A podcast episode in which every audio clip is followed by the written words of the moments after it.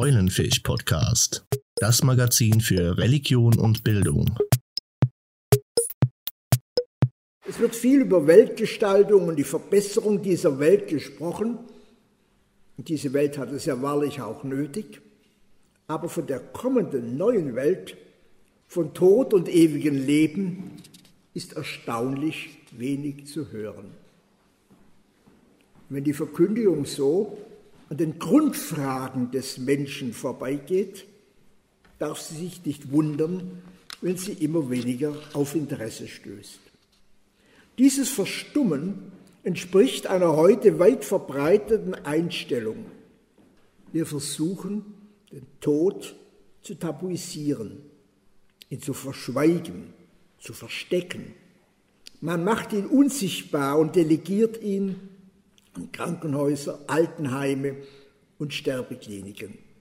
Der Tod ist kein Ding und das, was man danach ist, kann noch weniger dingfest gemacht und dinghaft verstanden werden. Die letzten Dinge sind keine Dinge. Es gibt keine Physik der letzten Dinge. Auch die eschatologischen Aussagen der Bibel sind keine Informationen über das Jenseits, kein Himmelsbätiger und keine Reportage und keine Vorschau der eschatologischen Zukunft. Sie sind Bilder und Gleichnisse. Das gilt auch von noch so hinreißend schönen, manchmal allerdings auch kitschigen künstlerischen Darstellungen vom Himmel und von den angst- und furchterregenden Bildern von der Hölle. Es sind Bilder, die Wirklichkeit selbst hat noch keiner gesehen. Der Mensch sucht wesentlich Gottes Antlitz, bittet sein Angesicht über uns leuchten zu lassen.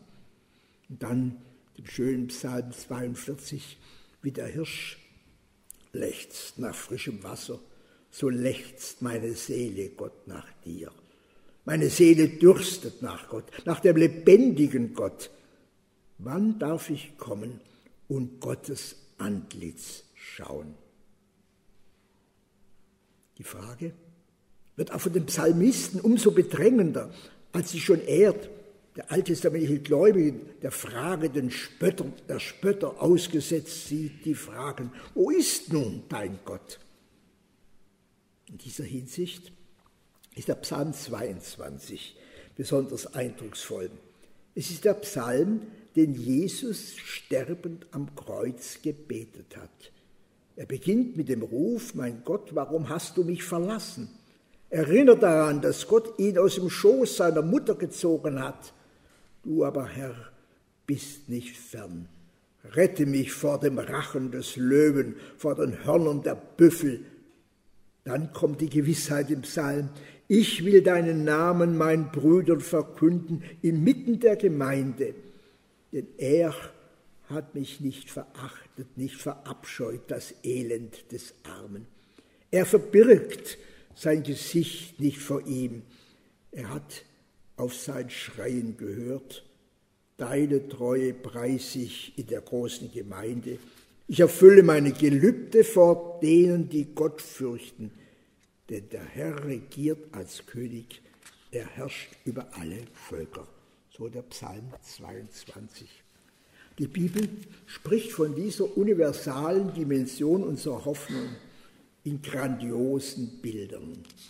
Das Bild vom Weltgericht und das Bild vom himmlischen Jerusalem im letzten Buch der Bibel hat sich dem Gedächtnis der Kirche in besonderer Weise eingeprägt großartige künstlerische Darstellungen gefunden. Man würde diese Bilder zutiefst missdeuten, wollte man sie als eine Art vorweggenommene Reportage des Endgesichtgeschehens verstehen. Wir dürfen sie aber auch nicht einfach wegentmythologisieren. Sie haben einen rational nachvollziehbaren Kern, der darin besteht, dass die Hoffnung von uns Menschen sozusagen aufs Ganze geht, dass wir in diesem Leben das Ganze immer nur im Fragment oder oft wie im Zerspiegel verwirrt und verwirrend sehen. Erst in der Gemeinschaft mit Gott, der alles in seinen Händen hält und der am Ende alles in allem sein wird, werden uns sozusagen die Augen aufgehen indem wir Gott schauen, wie er ist. 1. Johannesbrief. Können wir in ihm auch uns selbst und unsere Welt erkennen, wie sie ist. In deinem Licht schauen wir das Licht.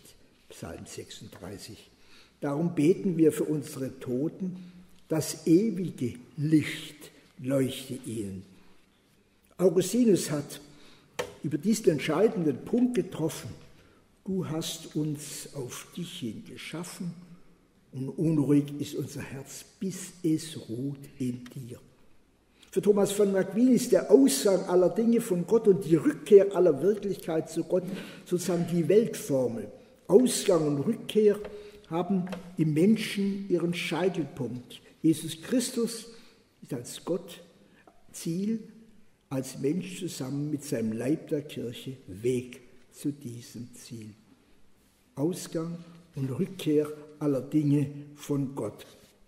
Das ist sozusagen einer Spirale zu vergleichen. Sie kehrt jeweils auf einer neuen Ebene zurück und sie wird am Ende die Ernte der Geschichte gereinigt und verklärt in die Scheune der Ewigkeit eingebracht werden. Nichts Gutes wird umsonst getan, keine Träne umsonst geweint und nichts umsonst gelitten sein.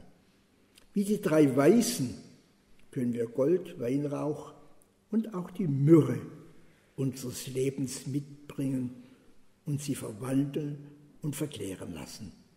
Alles wird sein Ende und seine Vollendung finden. Gott wird alles in allem sein und wir werden Gott von Angesicht zu Angesicht schauen und in ihm alle Wirklichkeit durch seine Verherrlichkeit verklärt erkennen. Dann wird Shalom, ewiger Friede und nicht mehr vollendende, vollendete Freude sein. Dankeschön.